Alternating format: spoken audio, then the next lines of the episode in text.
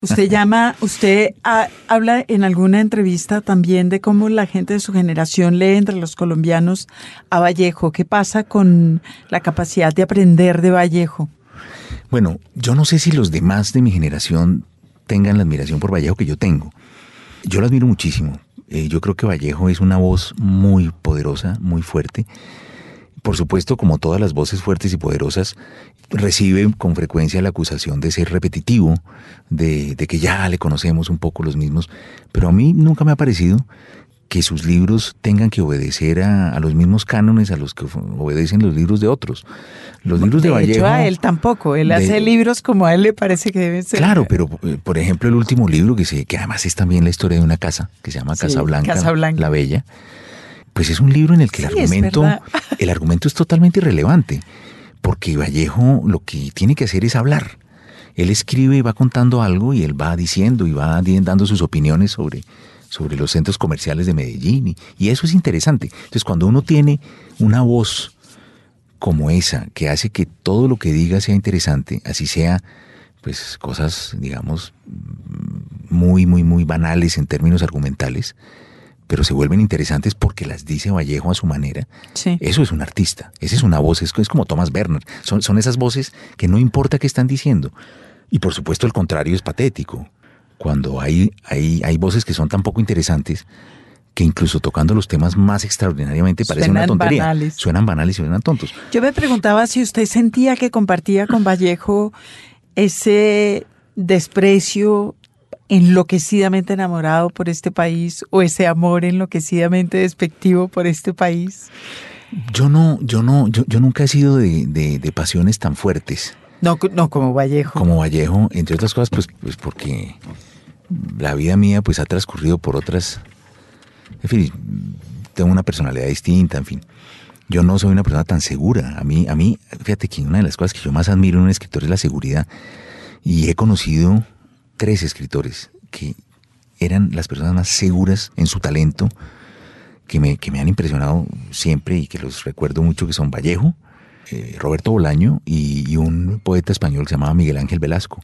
Están personas completa y totalmente convencidas de su talento y que además eran realmente unos grandes escritores. Claro, fíjese que no podían no estar convencidos para hacer lo que estaban haciendo. Si uno escribe novelas, ve y venga, pero es que lo que escribe Vallejo tiene que estar convencido de lo que hace. Claro, pero, pero también, pero también se puede desde la, desde la inseguridad también ha habido grandes obras literarias, ¿no? Entonces, es decir, es más un aspecto de la personalidad que una necesidad del, del, del propio talento mismo, porque por ejemplo Julio Ramón Ribeiro que es un, es un genio de la literatura y era el tipo más inseguro del mundo. O sea, eh, el, título más maravilloso, yo creo, de la literatura intimista es La tentación del fracaso. es una cosa extraordinaria. Bueno, y el libro es arrollador. Y, el libro ni Uno ¿no? puede leerlo si tiene alguna intención eh, de moverse de una cama. Sí, exactamente. Pues yo me preguntaba si esos guiños a Vallejo, a, a Cuervo aquí, tenía que ver con, con Vallejo. Con Vallejo de alguna manera. Pues bueno, yo, yo ya tenía, por mi formación de filólogo, tenía pues una cercanía grande con Rufino y además París, ¿no? Eh, yo pues obviamente ya conocía toda la parte parisina de él y cuando leí el libro de Vallejo, eh, bueno, a mí me encantan las biografías que hace Vallejo porque yo creo que se ha inventado un género que es que es contar la vida del, del biografiado a través de la vida del, del biógrafo, o sea, de las vicisitudes del biógrafo. Él, lo que cuenta es el modo en que el biógrafo consigue los elementos que le permiten hacer la vida del biografiado. Y eso, eso es una cosa que es un invento de él. Es maravilloso, además extraordinario, porque se vuelve, eh, hace un contrapunto extraordinario, ¿no? Y, pero bueno, yo conozco a Fernando, he estado en su casa en México y, he visto cómo es un hombre de pasiones extraordinarias. A él las cosas que le gustan le fascinan y las cosas que no le gustan las odia. O sea, él no tiene términos medios. ¿no? Entonces él toca el piano maravillosamente, le, te pone a oír a José Alfredo Jiménez, que es su, su adoración, y le fascina sobre todo el, el de Camino de Guanajuato, y, entonces los tequilas, y entonces saca su colección de tequilas, y, pero entonces dice, no se puede escribir novelas en tercera persona. Entonces, eh, obviamente, él escribe en primera persona, entonces las, eh, el que no escribe en primera persona es básicamente un impostor, es un, como dice él, un, eh, usando esa palabra francesa de la, ópera de Molière, ¿cómo se llama? Un, bueno, ya ahora, ahora me acuerdo. En fin, él, él, insulta y está en contra. Y, es decir, él, él, no tiene medida, no tiene término medio. Bueno, ese es su, pero eso, ese es su voz literaria. claro, y además esa es su voz literaria. el comienzo de su, de su talento. un tartufo, es que dice, un tartufo. Y ese es su, ese es su voz literaria, ¿no? Hablemos de la casa, de esta casa que es el tema o uno de los temas de esta de esta novela tan extraña. Es una novela muy extraña, Santiago. Sí, ¿A usted le parecía que era una novela extraña cuando la estaba escribiendo? Sí, sí, yo yo yo quería salirme un poco de, de, mi propio mundo, un poco argumental en el que en el que una historia comienza, más o menos se desarrolla a través de otras y luego termina. Yo quería hacer una, una cosa un poco, casi como dinamitar un poco mi propio sistema de narración, ¿no? Eh, a mí me gusta mucho seguir siempre como algunos modelos clásicos. Y en el caso de esta novela, pues para mí el, modelo no es tan clásico, pues es más cercano, pero igual para mí es completamente clásico. Los viajes con mi tía, me imagino. Ah, viajes con mi tía, no, pero sobre todo, no, para la, para la forma en que está escrito, sí. Eh, la vida, instrucciones de uso de Perec, eh, en donde se narra una historia, en donde en realidad es más que todo como una especie de chispazos de historias por aquí y por allá, y la suma de todos produce una sensación. Sí. Entonces, a mí me pareció que esa, esa forma de narrar eh, pues era muy atractiva y, entonces quise hacer, quise hacer, quise hacer una, una, historia en donde cada espacio de la casa, eh, cuando era ocupada, de alguna manera permitía la narración. O sea, a mí se me ocurrió una cosa un poco, pues, poco absurda, si lo, si lo pienso, que era ser algo así como el ruido de casa tomada de Cortázar. Ser el ruido, es decir, ser, ser lo que entra a tomarse una casa.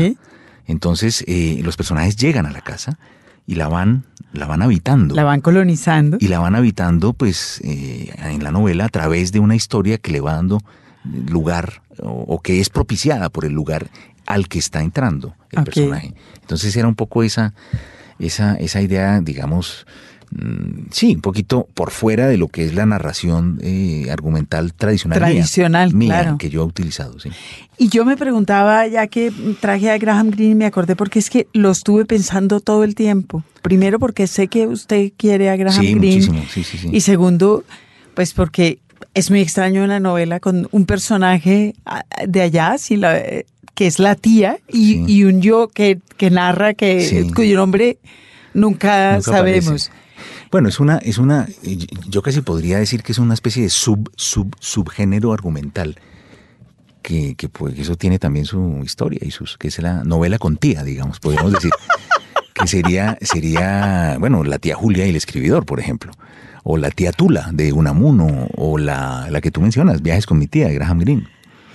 El personaje de la tía, ¿no? Eh, a mí me parece eh, interesante. Bueno, pero ya que usted maneja, usted está mencionando a la tía Julia del escribidor y una de las cosas que a mí me parece que usted logra y, me preguntaba si había sido algo intencional, es generar una especie de tensión amorosa, si se quiere, entre la tía y el sobrino, que no es, eh, no es fundamental, no, pero, pero está ahí, por supuesto, y, explica, digamos, la, explica toda la vida de este, de este. Sí, de extraña pareja. Porque en el fondo es una extraña pareja. Hay una frase de Casa Tomada que dice: terminamos siendo un matrimonio de hermanos.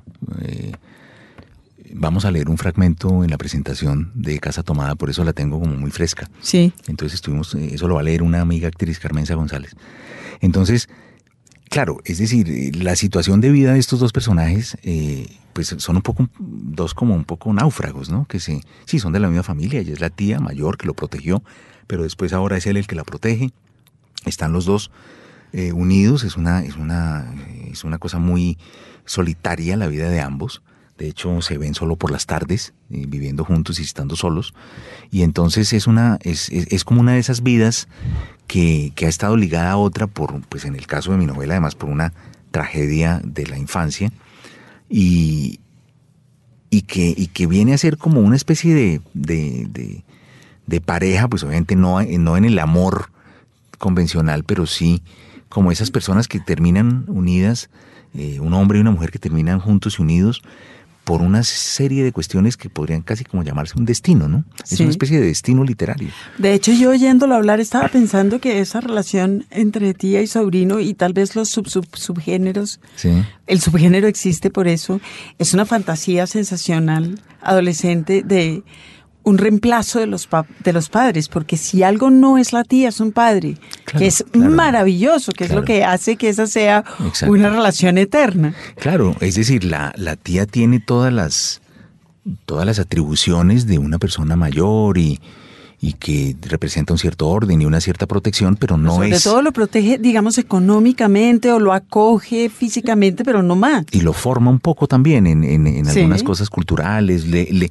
lo acerca a cosas, pone a su disposición una serie de cosas. Eh, y esa es una relación, a mí, a mí hay un, bueno, hay un autor que me fascina, que es Thomas Bernard, sí. que, que él, incluso él vivió con su tía, eh, porque creo que era la única persona que se soportaba y su tía él, o, él, o era la única que lo soportaba, más bien, a él, mm. semejante neura. Entonces, eh, también ese tipo como de soledades a mí, a mí me, se me hacen tremendamente llamativas y tremendamente como, como, son como corazones palpitantes que yo veo allá lejos y me dan ganas de acercarme con la escritura, ¿no? Pasa también con este, usted dice que Bernhard era un neurótico, pero este niño nuestro no se queda atrás. Y de hecho uno lo ve eh, en, las pequeñas historias que él va contando respecto de su propia vida, como una de las cosas que, que tiene claro desde muy pequeño es que no quiere relaciones afectivas. Claro, bueno, eso es muy común entre las personas que han tenido grandes tragedias al, a la salida, ¿no? Como quien dice en el kilómetro cero o en el kilómetro uno. Sí. Eh, y suelen tenerle no solo, no, no solo no quererlas, sino tenerles un cierto miedo, porque está esa sensación de que el mundo afectivo es peligroso porque nos hace sufrir. Eh, si yo no quiero a nadie, no puedo sufrir, nadie me puede abandonar. Eh, y eso es un clásico también, hay mucha literatura sobre eso y muchas, muchas, mucho cine. Hay una, ahora me viene a la mente, antes que una novela me vino a la mente esa película que no sé cómo se llama, eh, sobre ese muchacho que es un genio, que es, eh, que es un genio matemático y que lo trata un psicólogo que es eh, Robin Williams. Y el muchacho creo que es... Matt Damon. Matt Damon. Y la película, pues, que no me acuerdo el nombre en español, pero en inglés es algo así como God Will Hunting. Sí. Y, y es, es, ese tipo de personaje, es un tipo que ha sufrido una infancia tan atroz, ah, tiene un sufrimiento tan duro y tan grande en su, en, algo por allá de su memoria, que hacer, construir una relación afectiva es, es, una cosa peligrosísima, entonces se escapa. Cada vez que se enamora de una persona, lo que hace es huir de ella, porque, porque lo pone en peligro, ¿no? Eh, y eso es, eso es traumático para la persona que lo vive y para la persona que está enamorándose de ella también. No es exactamente el caso de mi personaje, pero sí hay algo de eso. Porque ahí hay también en su personaje esa cosa, la vida nómada, que es sensacional. Yo no me voy a quedar aquí un tiempo suficiente para establecer ninguna relación significativa, excepto la que ya tengo. Sí, exacto, que es la de la tía. Y, de alguna manera la tía también. La tía también ha tenido sus relaciones, eh, creo que narro dos o tres historias de ella. Eh, y efectivamente la tía tampoco. Eh, y termina siempre, pues ella, terminan ella y su sobrino, ¿no? Eh, caminando los dos, agarrados de la mano cuando era un niño, o probablemente del brazo cuando era un adolescente, y ahora que es un hombre mayor, pues juntos, ¿no? La tía es un personaje muy, muy interesante, de hecho, mucho más interesante que él me pareció a mí, con esta mezcla de una postura política muy radical y por el otro lado un estar en el mundo muy burgués. Claro. Eh, que no hubiera sido permisible, y volvemos a esa conversación en los 70, pero que ahora claro que tiene mucho sentido. Pero fíjate que en esa generación había muchísima gente así. Es decir, personas que hoy tendrían 80 años, son personas que se, que, vivieron los años 60. Eh, bueno, te, pongo un ejemplo, Carlos Fuentes. Pues eh, Carlos Fuentes era, era un hombre de izquierda en los años 60, eh, pero era el hombre más exquisito, en lo personal. Hablaba cinco idiomas, se manejaba perfectamente bien con una carta de vinos en un restaurante de, de París. Mm, era amigo personal de Shirley MacLaine, o sea, pero era un tipo de izquierda ese tipo de personaje era ¿Usted muy ¿Usted quiere recuperar ese personaje? Es una, es decir, porque hay algo de encantador en eso, de, romper esquemas. Sí, es que ella tiene, de hecho, el, su, mismo sobrino cuando la, cuando la observa la juzga a veces y dice, dice, hoy eso, hoy eso no sería posible, pero es que ella viene de una generación en la que era muy importante eh, tener esa, esa postura política de izquierda muy radical, pero al mismo tiempo tener pues un conocimiento absoluto del arte, de la literatura, ser una persona exquisita, bien educada, eh, manejar idiomas, ¿no? Era, era una cuestión que se apreciaba muchísimo en esa izquierda latinoamericana que paseaba por Europa. Probablemente la izquierda aquí en Colombia o en Chile o en Argentina, eh, a un nivel capitalino o, ya no digamos provinciano, pues no era así. Pero sí esa izquierda, la izquierda que, que representaba, por ejemplo, Cortázar, si esa izquierda que viajaba por el mundo, que era una izquierda, eh, pues la famosa gauche caviar, que tenía, es decir, al llamarla gauche caviar, de alguna manera se la caricaturiza, pero era importante, es decir, Cortázar salvó a mucha gente de ser asesinada a través de su acción, y convenció muchas veces a Naciones Unidas para que hicieran acciones para salvar. Yo conozco un músico argentino que salió de la cárcel prácticamente de la dictadura por una acción de Cortázar. Es decir, eran personalidades así, pero eran importantes también y la vida era así en esos años, ¿no? En esas personalidades que pasaban por Europa. Esa Bogotá de esta novela durante muchas, muchas páginas es una Bogotá casi que no se mueve. Es como un telón de fondo en una, en una obra de teatro que, permanece idéntica. hasta, hasta un momento dado en la narración y en la vida del personaje, en la cual él decide salir a explorar Bogotá y descubre que Bogotá es lo que es. Sí, sí, sí. Que es bueno, son unas páginas muy sórdidas, muy precisas, muy ah. sensacionales. Sí, sí, sí. Bueno, esa es, esa es una... Esa es una parte en la que la novela se vuelve un poco como esas historias de los, y creo que lo dice el personaje, como esas historias de los príncipes que se disfrazaban para salir a conocer la, la verdadera vida, la verdadera... Y, a mí eso me parece muy atractivo, esa, esa, esa, esa capacidad de ver o esa posibilidad de ver cosas eh, terribles que me, van, que me van a mí a mostrar cuál es verdaderamente la vida eh, de este lugar en el que yo vivo. Pero siempre protegido. Pero desde un lugar seguro, claro. Bueno, esa es la, eso, eso es otra, eh, eso es una, esa es la definición de sublime de Kant, lo sabes, ¿no? Es lo terrible visto desde un lugar seguro. Y eso terrible visto desde un lugar seguro tiene que ver también con este niño que mira esa casa desde afuera y con el niño que después mira la casa desde su ventana. Es decir, siempre hay como un momento en la novela en la cual usted se para, el narrador se para y hay miradas desde afuera. Lo que pasa es que es que este, este personaje tiene por dentro, pues arrastra un pequeño infierno por dentro, en la memoria, en lo que le pasó de, de niño. Entonces, eh, pues también tiene una cierta predilección por, por los eh, escenarios un poco dan, pues, como del bosco, ¿no? Como donde los personajes están como metidos dentro de una caldera, eh, hirviéndose y sufriendo, y esos espacios de sufrimiento que, él, que a él le llaman la atención, porque él quiere ver como esa expresión de lo terrorífico eh, eh, externo. En cambio, en el caso de él, esa cosa terrorífica está allá atrás en la memoria, está allá atrás en una infancia que aúlla y él oye ese aullido desde lejos y, le produce pánico. De hecho, mirar la vida siempre desde lejos porque la elude constantemente.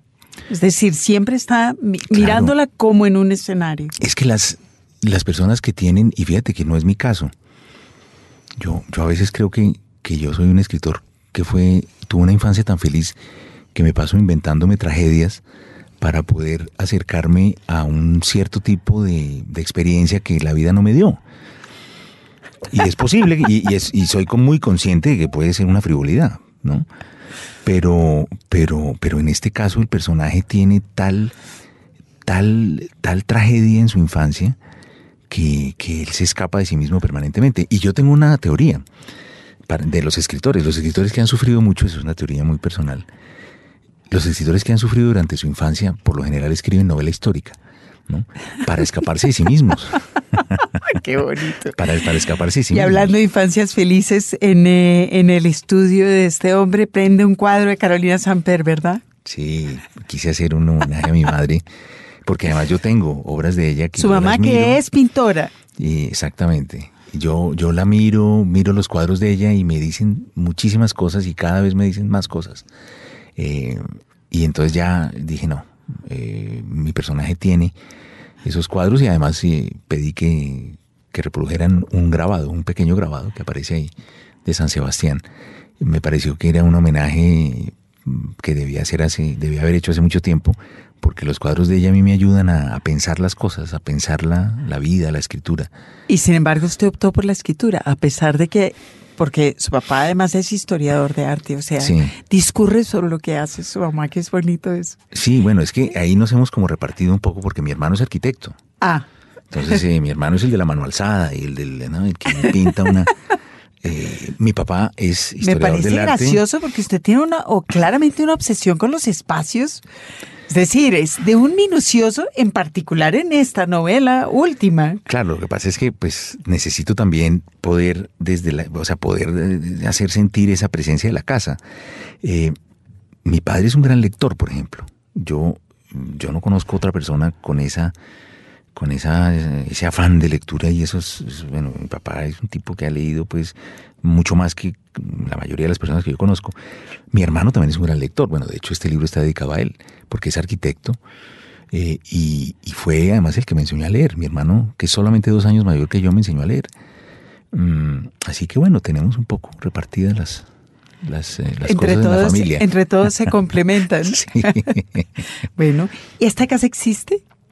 Es decir, existía por lo menos como una fantasía en su infancia. Yo, cuando, cuando escribí La casa todo el tiempo tuve una imagen.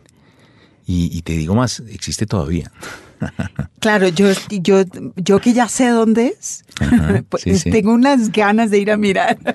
Sí, y, y, fíjate que todavía hoy, cuando paso por ahí y la veo, la veo igual que siempre, cerrada y sin, sin nadie adentro. O sea, eh, de alguna manera esta novela también es un poco las ganas de entrar a esa casa, ¿no? Que sigue ahí y está siempre cerrada. Las ganas de tomarse esa casa. De tomarse esa casa, sí, de ser el ruido de Cortázar. Los libros. Señal Radio Colombia. Ya viene la sección en lista de espera, donde Margarita Valencia le hace su famoso cuestionario de preguntas breves para respuestas breves, esta vez a nuestro invitado de hoy da los libros, Santiago Gamboa. En lista de espera. Santiago, quería que habláramos un poco de sus hábitos de lectura. ¿Le gusta leer? Mucho, mucho, mucho, por supuesto. ¿Mucho a todas horas, a unas ciertas horas? Pues eh, yo empecé siendo lector nocturno, ¿no? A mí a veces me amanecía y yo decía, ay, qué madre, se me pasó la noche. Pero claro, eso es más de la, época más joven, ¿no? Ahora, ya, ahora ya la lectura más intensa es más bien de día eh, por las tardecitas, por las mañanas. Ya por la noche, pues empieza uno a, a cabecear. A cabecear en la tercera página. Es mejor leer cosas más breves, ¿no? Poesía o, en fin, o inclusive cosas, eh, libros periodísticos, históricos. Eh, ¿Tiene algún lugar en, especial para leer?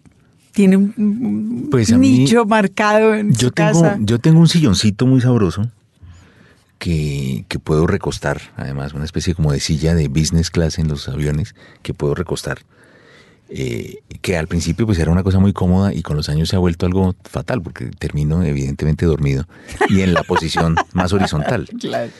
Pero, pero a mí me encanta eso como de dormir, despertar y tener el libro abierto en la barriga. Sí. Eh, sí, yo tengo eso, tengo, tengo ese sitio para leer. ¿Le pasa todavía que sigue soñándose, eh, es decir, que va leyendo, se queda dormido y se sigue soñando con lo que estaba leyendo?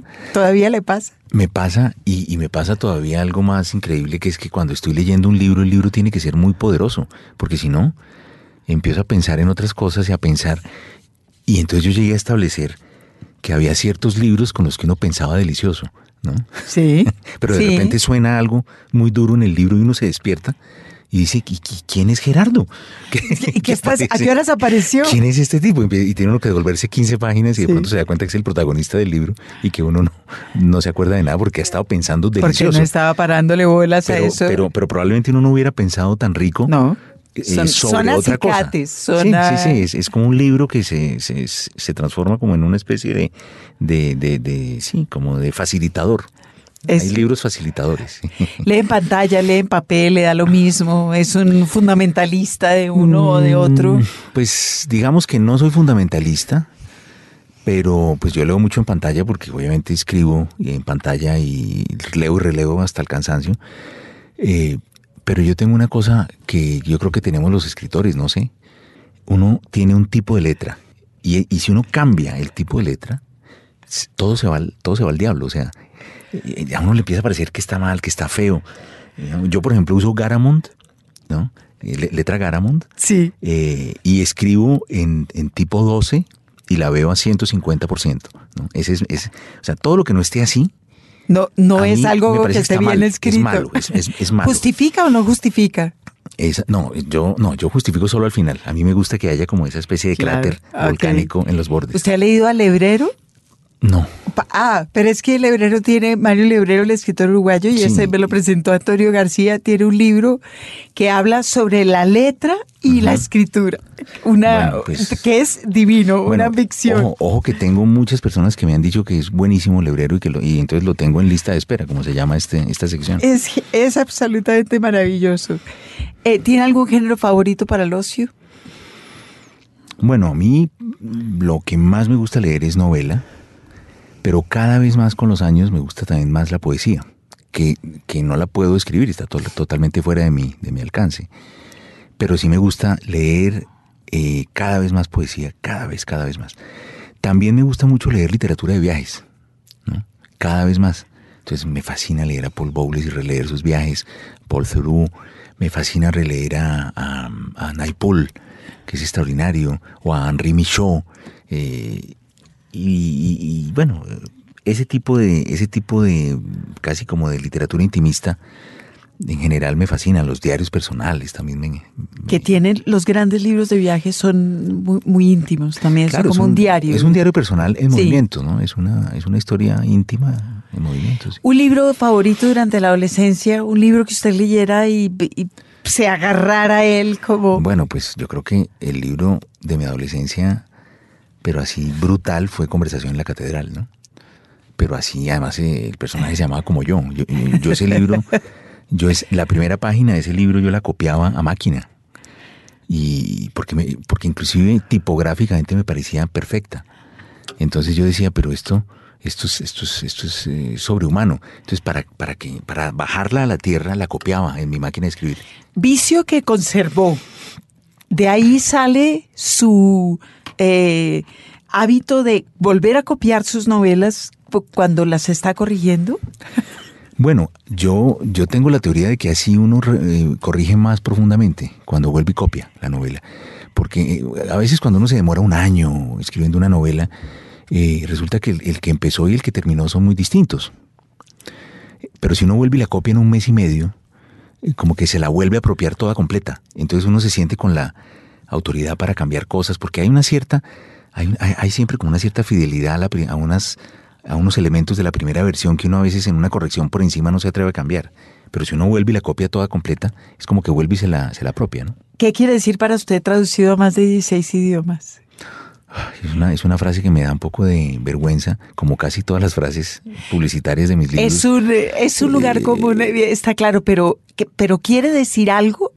Es decir, ¿usted siente ¡ah! que angustia o le, le preocupa lo que- le preocupa su prosa en otras En lenguas absoluto, no, no, no. o no le dice nada? Me da mucha, pues Solo le dice que tiene lectores. Sí, o sea, a mí me da muchísimo, muchísima alegría y, un, y es, pues, es un sueño de, de, de joven, de juventud. Yo cuando quería ser escritor, yo veía, pues yo, imagínate, yo me, yo me crié mirando a Vargas Llosa, a García Márquez, a Carlos Fuentes, que eran autores que tenían lectores y eran admirados en todo el mundo.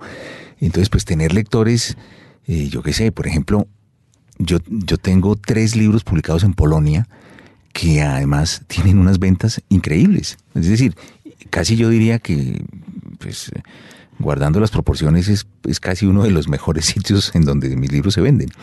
¿Se ha sorprendido con las lecturas de sus libros en otras partes? Es decir, a- aparte de lo que hablábamos de las nacionalidades, Sí. un lector en Suiza, Polonia o lo que sea, de pronto le ha votado una interpretación sobre un texto suyo que lo ha sorprendido. Yo siempre digo en Europa que a mí no me gusta que me lean porque soy colombiano, porque eso es muy de europeo, es decir, ah, eh, a mí me gusta, yo quiero leer tu novela porque es que la hija de, de mi hija está casada con un colombiano. Ese, ese, ese puede ser una, entonces es una cosa, yo siempre le digo, pero señora, eso, eso me pasó el año pasado en Inglaterra. Yo le dije, pero señora, yo no, yo no leo, yo jamás leía a Graham Greene porque era inglés. Yo le leí porque me gustaban sus libros. O Claro. sea, ni he leído a Malraux porque sea francés. Sí, Entonces ni- yo no quiero que me soy lean. yo la colombianidad. Entonces yo no quiero que usted me lea porque yo soy colombiano, ¿no? Eh, pero los europeos tienen eso con América Latina y con el mundo en general. Ellos son el centro. eh, de un asiático quieren ciertos contenidos, de un africano ciertos contenidos y de un latinoamericano ciertos contenidos. Ahora, hay escritores que se los dan. Y, son, Claro. y son los que tienen más éxito, por supuesto, ¿no? Sí. Entonces, pues también hay, también no es solo culpa de ellos, ¿no? Sí. O sea, de los, de los lectores europeos, digo. ¿Qué libro ha regalado muchas veces? A ver qué libro he regalado. Bueno, el- yo, yo creo ser el comprador absoluto de todos los ejemplares que publicó. eh, ¿Cómo se llama este editorial? Dios mío. Creo que es, creo que es Destino, con el segundo tomo de la autobiografía de Anthony Burgess, Ok. que se llama, ya en español, que se llama Ya viviste lo tuyo. Yo creo que ese libro, yo, yo creo que yo he comprado todos los ejemplares que circularon por Colombia, los he comprado yo y los he regalado. Bueno. ¿Y qué libro no regalaría nunca? Eh, a ver. La sombra del viento de Carlos Ruiz Zafón. Nunca jamás. Ni quiero que me lo regale nadie. Por favor. Sí. Am, ¿Se considera un escritor? Sí. sí, ¿Desde sí. cuándo se considera un escritor? Yo creo que. Yo creo que un escritor. No solo mm, para mí, yo creo que un escritor, pues esta es una teoría muy discutible, pero yo creo que un escritor es escritor cuando tiene lectores anónimos, o sea, lectores que no son sus amigos, que no lo conocen. Eh, eso es ya ser escritor. Mm. ¿Y usted cuándo descubrió que tenía lectores anónimos? Es decir, ¿en qué momento se paró y dijo sin ningún pudor? Bueno, pues es que cuando ya uno publica un libro en una editorial eh, de cualquier tipo, no necesariamente tiene que ser una editorial pues comercial, eh, empieza uno a estar expuesto a eso. Entonces, eh, de repente encuentra uno gente que no conoce uno y que se interesa por lo que uno hace o que lo odia, ¿no? También eso es cierto, como le preguntaron una vez, estábamos en una presentación en Roma con Héctor Abad y una, una persona le preguntó, ¿y qué, es para usted ser famoso? Y dijo, ¿sabe qué? Dice, es que haya gente que diga que uno es un hijo de puta y no lo conocen a uno. Eso está bien. Eso es ser famoso. Es una descripción muy, muy precisa.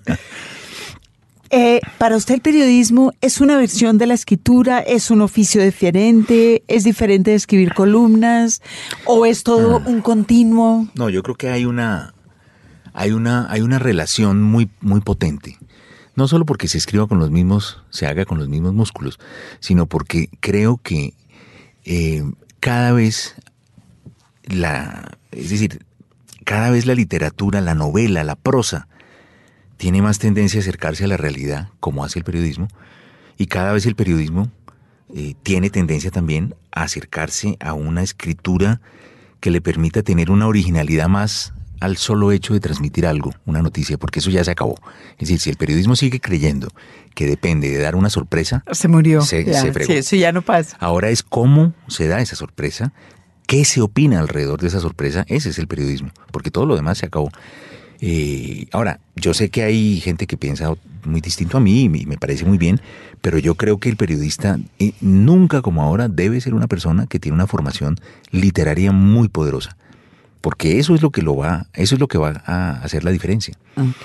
Un consejo inútil que le hayan dado en el curso de su oficio como escritor. No sé, ve, acércate a él y salúdalo. es la cosa más inútil porque vas, saludas, te saludan y ya, se acaba. No conduce a nada. Un consejo útil que quisiera usted darle a un escritor joven. Bueno, eso sí me lo copio porque es maravilloso de Paul que eh, un joven, un joven le pidió un consejo y le dijo, lee muchos libros y lárgate de tu casa. en, Para- en para cualquier, viajar, en cualquier orden o en ese orden. No en ese- sí, no, en ese orden. Lee muchos libros y lárgate de tu casa. Sí, Escribe sí. en computador, ya nos dijo. Sí, en computador En una maquinita que va cargando debajo del brazo y en Garamond. y en Garamond, sí. Y en Garamond sin justificar cuánto tiempo se demora desarrollando un libro. Es decir, surge una idea, o tal vez empecemos por ahí. ¿De dónde surge una Yo, idea? yo soy escritor, yo creo que hay dos tipos de escritores, grosso modo. Luego hay un millón, pero en principio hay dos, los que saben lo que van a escribir y los que no saben. Yo soy de los que no sabe. Yo soy de los que llega y arranca con una imagen. ¿Y esto qué quiere decir en el fondo?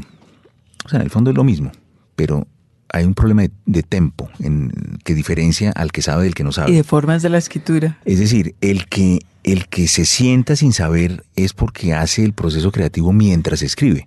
El otro, el proceso creativo, lo hizo antes. En la cabeza. Lo hizo en la cabeza, caminando, ah, mirando por la ventana. Entonces usted se sienta con una imagen y no tiene ni idea de para dónde va eso. Pues yo tengo algunas. Yo tengo, por ejemplo, la sensación de que quiero ir como hacia allá. Y, y quiero pasar por acá y quiero partir de una imagen que me sugiere un libro que me gusta o que me sugiere un, una situación de, sobre todo de la literatura clásica que me, que me interesa eh, y que veo que es importante y que, y que produce pues un- una serie de, digamos, de ideas literarias que a mí me parecen bonitas. ¿Cuál fue la imagen detonante de una casa en Bogotá? ¿Un incendio? ¿La casa? ¿El niño? Bueno, eh, ahí eh, te cuento una historia muy personal, es decir, yo desde muy niño tengo un terror brutal por algo que vi de niño, que fue un incendio, un, incendio total de una casa que quedó totalmente destruida. Y esto fue algo que yo vi precisamente aquí en Chapinero, en una casa que quedaba muy cerca de la mía. Y, y recuerdo que yo ya estaba como, si no estoy mal, estaba ya dormido, cuando vinieron a despertarme como abruptamente, eh, porque había que ir a como ayudar y no había con quién dejarme. Entonces me llevaron. Y, y- y bueno, yo recuerdo que durante años para mí fue un, una cosa, pero traumática. Es más, me acuerdo que yo hacía una operación que era completamente tonta y era que yo sabía que si pensaba en eso antes de dormirme me iba a soñar con eso. Entonces hacía todos los esfuerzos por distraerme de ese pensamiento, pero al final decía, a ver si, a ver si ya logré. Claro. es la Eh, dura vida de, de los entonces, obsesivos. Entonces, ese, esa imagen, esa, esa pesadilla que yo, yo, tengo dos pesadillas en la vida, esa es una de ellas, y, y todavía la tengo. Esa, esa, esa angustia de ser como sacado de un sitio cálido para ir a, a- a ver, a estar cerca de un sitio donde estaba pasando una cosa horrible. ¿no? Entonces, también esto es un modo de, de ir a mirar eso, ¿no? Así como desde afuera, como desde, desde la casa de enfrente. Pero sí, se me acaba de ocurrir lo pavoroso que puede ser ver un incendio. Sí, sí, sí, sí, sí, terrible. Que yo nunca he visto uno en la vida real. Claro, y era, era con personas que ayudaban y con gritos y con... Y, cómo con, finalmente todo se consume. Todo se consume y con un carro de los bomberos que no llegaba y que pasaba por la calle de arriba y todo el mundo decía, está perdido. Y venga, y no, es que estas calles, un poco como en perder es cuestión de metro, es que estas calles por acá sí son, estas direcciones sí son un bollo, ¿no? Y es verdad. Entonces tiene una imagen. Sí. En este caso, esta imagen. Y yo empiezo como a darle vueltas a esa imagen a través de unos personajes. eh, es decir, los personajes me vienen como sugeridos también un poco por la imagen y por el tipo de idea inicial. Entonces eh, empiezo a buscar, empiezo a buscar, empiezo a buscar y escribir. Y a veces llego por caminos que son caminos cerrados y me devuelvo. Y después llego y voy encontrando, voy encontrando la historia. Y cuando ya la termino, entonces ya sé qué novela es. ¿Ha dejado novelas a medio camino? No, nunca. Yo tengo ahorita 60 páginas de una novela que estaba escribiendo cuando apareció esta, y pero ya la estoy retomando. Es decir, no es que la haya dejado, no, sencillamente la, la puse en pausa. Ok. No, yo tengo esa suerte. Yo no, yo no he dejado novelas a medio camino porque yo creo que eso, es- eso para mí sería muy frustrante. ¿Ha dejado personajes a medio camino? Yo tengo la sensación con una novela que se llama Plegarias Nocturnas, que había un personaje tan potente ahí que era la hermana, se llama Juana, que la novela no la agotó. Ahora, tampoco es necesario ni obligatorio, en ninguna qué parte de la Biblia dice que, que hay que agotar los personajes, ninguna. La- lo escribimos nosotros, la Biblia. Exactamente, entonces, por eso mismo. Entonces, entonces por supuesto, eh, es un personaje que me sigue rondando. Un personaje que uno deja un poco suelto, le sigue. Entonces ahora estoy escribiendo esta otra novela, tiene que ver con ese personaje, para acabar de redondearlo, ¿no? Porque sigue ahí. Porque sigue ahí, exacto. No ha acabado de agotarla. Qué bonito eso. ¿Toma notas? Sí, eso sí, mucho, mucho. Y tomo notas a, man- a mano, ¿no? Las, las notas en computador ¿Y es no, no me fetichista funcionan. como los, como, No, para es decir, le da lo mismo una servilleta o tiene unos No, no. cuadernitos especiales? Yo, yo tengo los más, los preferidos son unos cuadernitos que yo compraba en, en, en India, en Delhi, que, que tenían eh, páginas de color verde y, y era muy y una especie como de cubierta de caucho, eran muy muy resistentes. Pero también hay unos que parecen casi cuadernos de colegio que me regaló una vez una amiga que son de esta marca Moleskine, pero no el Moleskine tradicional. No, sino el cocido al sino caballete. El cosido ese, sí, sí, que es muy agradable y que además tienen rayas, entonces es como un cuaderno de colegio. Pues ¿Y cómo usa las notas? Es decir, vuelve a ellas, las Sí, revisa sí. o el solo de registrarlo ya lo fija. Generalmente por escribirlas se me quedan fijas, pero, pero vuelvo ahí, miro y a veces me sorprendo de la escritura. Digo, wow. Estaba ya bastante bien escrito esto, ¿no? ¿Tiene un lector especial en mente mientras escribe?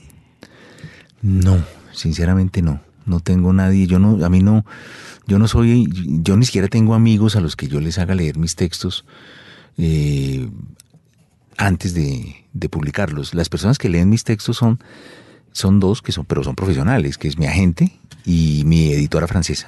Que es Shavelson. Chavelson y, y Anne-Marie Metellé, que es mi editora francesa, que ella lee perfectamente en español y es una lectora, pero extraordinaria. Entonces ella me dice, ojo, aquí hay...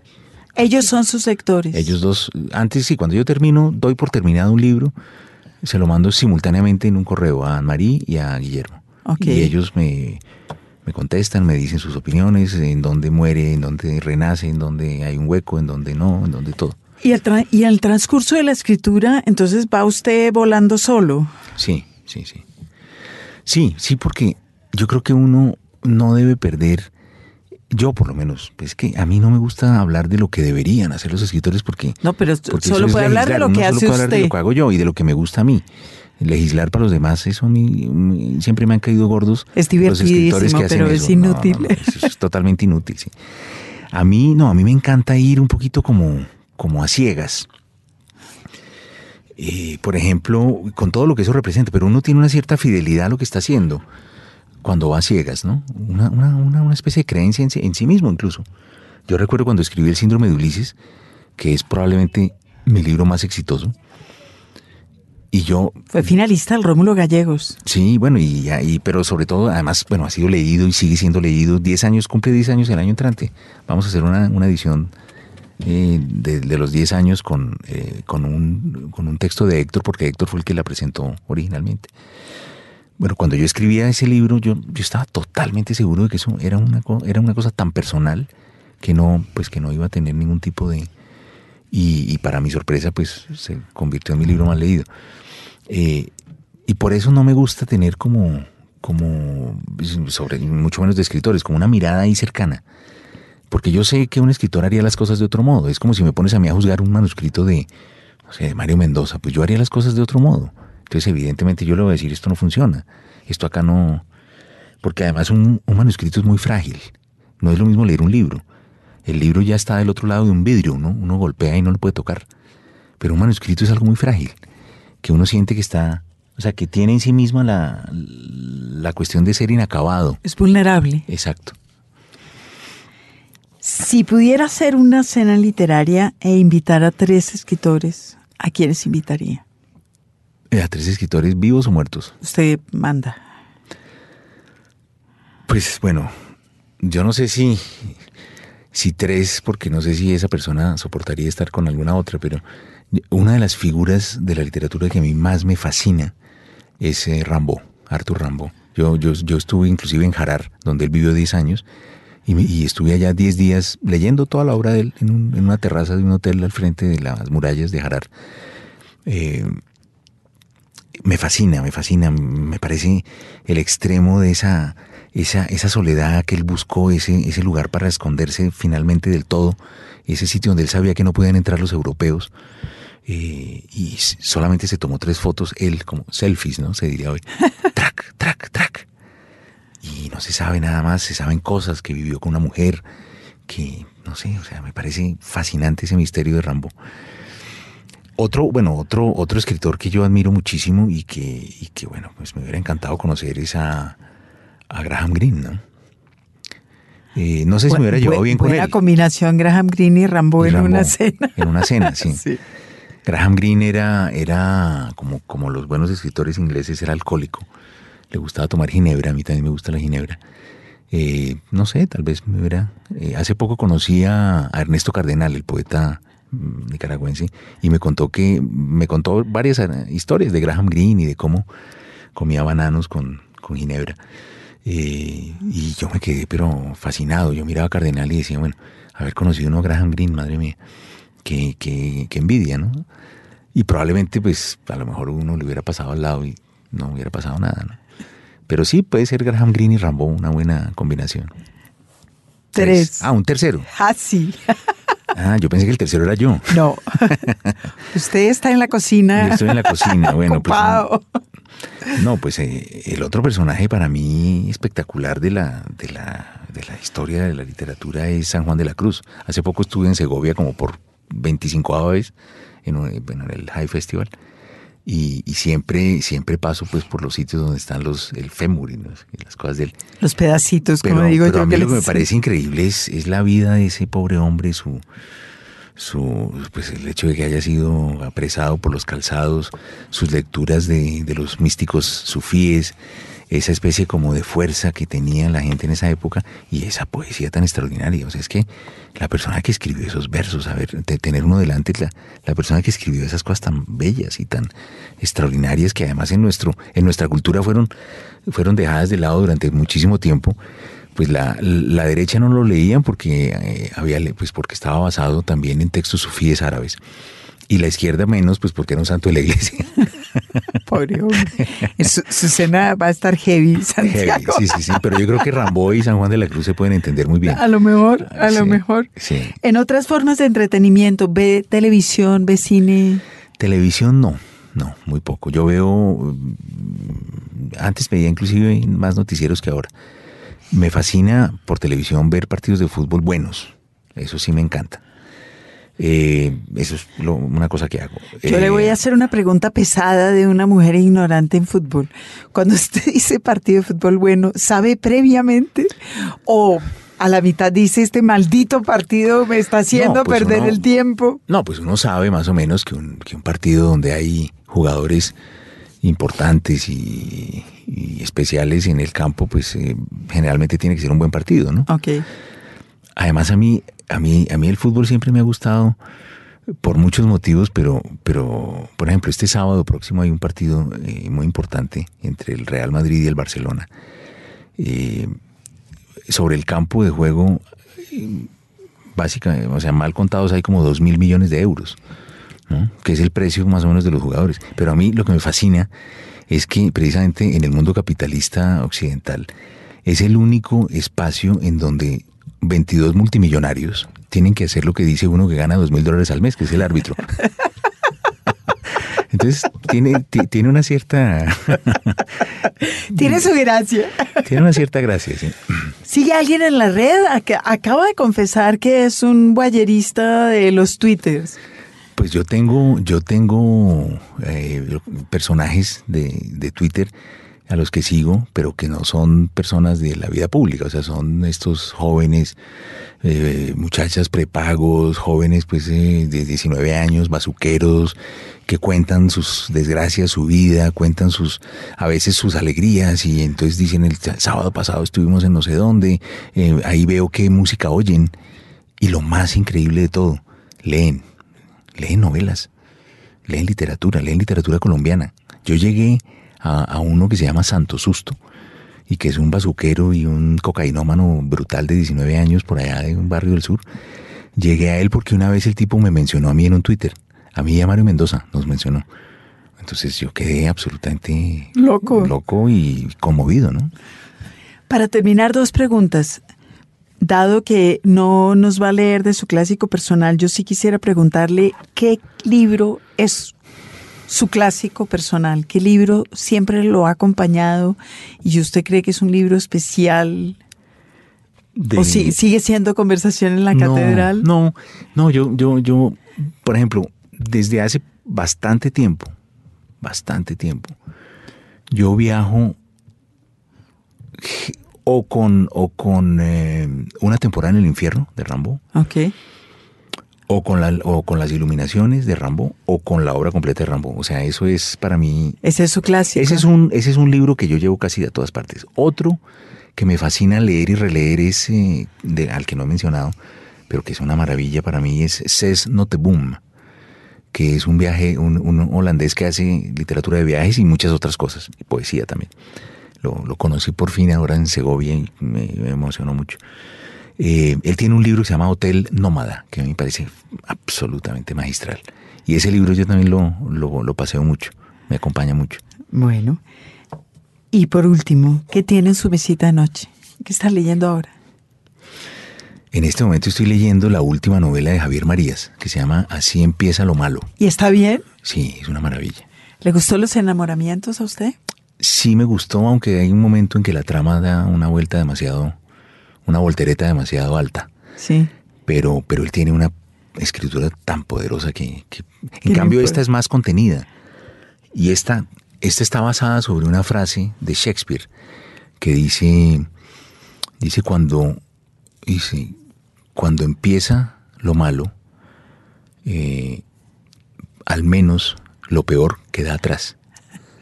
Dice, cuando empieza lo malo, eh, por lo menos lo peor queda atrás. Esa es un poco la presunción inicial. Y Marías es muy así, él tiene siempre una idea central en torno a la cual como que sobrevuela, sobrevuela, sobrevuela.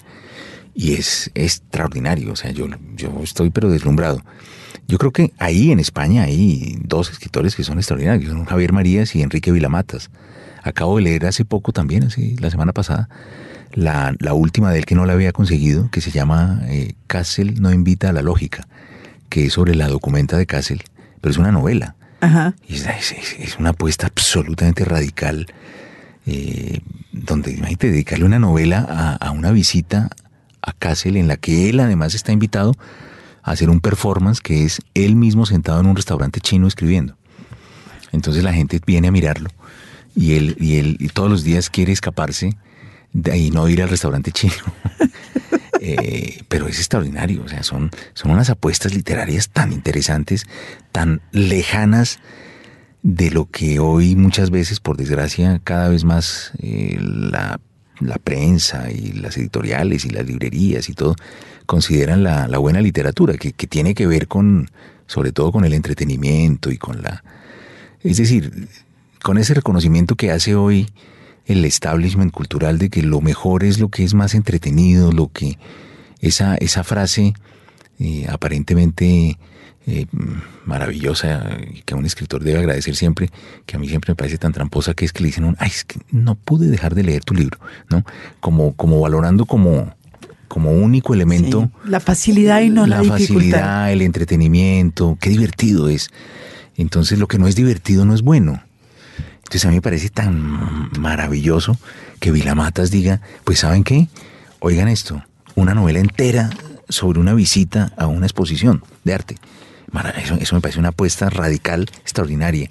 Y lo de Marías también, porque Marías, si, si vamos a ver el argumento de su novela de dos mil páginas, es un argumento que se puede decir en una página y media. Sí, bueno, pero Marías es un escritor más tradicional que, que Vilamatas, sí, ¿verdad? pero su, pero su riesgo está en otro lado. Su riesgo está en esas, en esas especies como de vueltas y vueltas que da y vueltas. Parece como las volutas del, humo del cigarrillo. Él fuma mucho, además. Esas vueltas y vueltas que da por aquí, por allá y por aquí, por allá y vuelve y pasa por lo mismo. Y los personajes titubean y él se queda como engolosinado en una frase y la vuelve a decir de otro modo y la repite de otro modo y vuelve allá y vuelve acá. y en el fondo eh, de repente no pasa nada y han pasado 30 páginas. Entonces eso, claro, eso en los cánones de lo que es lo que los editores llaman la literatura comercial de calidad, es una absoluta locura. Es decir, la, la, si no fuera Javier Marías, pero es que claro, Marías viene de atrás y se reforzó antes. Pero es que hoy, hoy la, la banalidad en, muchísima literatura es tal que, que un autor como Pérez Reverte, pues ya nos parece Jean-Paul Sartre. Sí.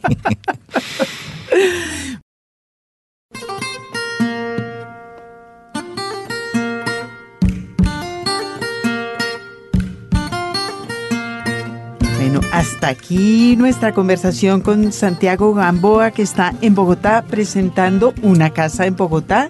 Mucha suerte con este libro. Qué gusto tenerlo acá conmigo. Bueno, Estábamos debiéndonos esta charla y bueno, espero verlo pronto. claro que sí, Margarita. Muchas gracias por esta charla. De, de una, una conversación de 30 años que fue interrumpida. Es verdad, bueno, pero las buenas conversaciones no se paran nunca en realidad. Exactamente. Gracias. Agradecemos a nuestro invitado de hoy, Santiago Gamboa, su presencia en los libros por señal Radio Colombia. Hasta este momento los acompañamos James González en Control Master, Margarita Valencia en la entrevista y quien les habla, Jaime Andrés ne